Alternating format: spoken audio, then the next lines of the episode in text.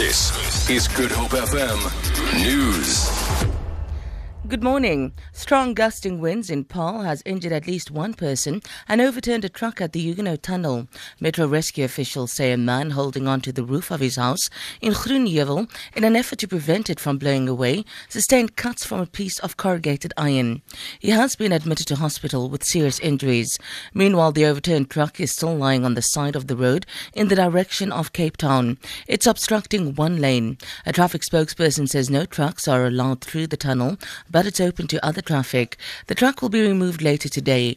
The driver is unharmed. Animal lovers have been warned to follow the rules when visiting parks and game farms. This after an American woman was killed by a lioness at Lion Park in Honeydew, northwest of Johannesburg.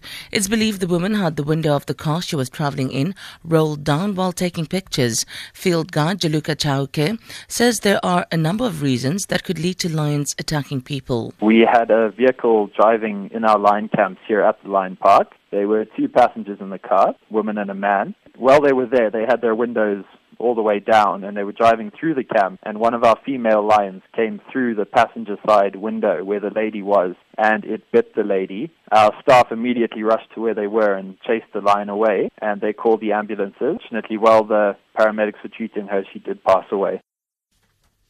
Tanzanian academic and chemical engineer Dr. Askwar Hilonga has won the inaugural Africa Prize for Engineering Innovations during a ceremony held in Cape Town last night.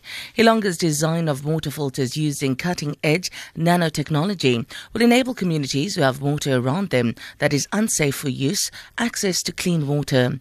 Hilonga says his innovation will come in handy in a country where 88% of all child deaths are as a result of contaminated water. This is a solution now, my community and the whole Africa has a possibility to stop typhoid, to stop cholera, to stop waterborne diseases by using this low cost nano filter. The Africa Prize is sponsored by the British Royal Academy of Engineering.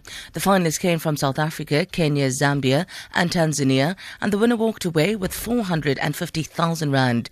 Chairperson Malcolm Brinded says world statistics show that half a million people move into urban areas every nine days, thus creating a need for engineering technology innovations. We think engineers are incredibly important to the development eh, of Africa, and we think that engineers who want to form businesses and, and build build on their innovations and inventions are also very important to drive the economy forward and to drive the development of people forward.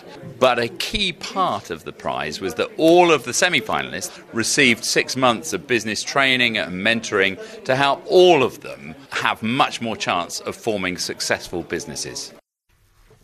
Up to 70 people are now known to have died when a fuel tanker crashed into a busy bus station in the Nigerian city of Onitsha and exploded.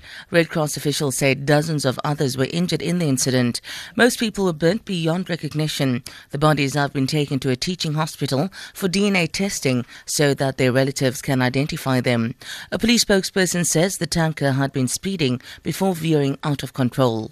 For Good Hope FM News, I'm Sandra Rosenberg.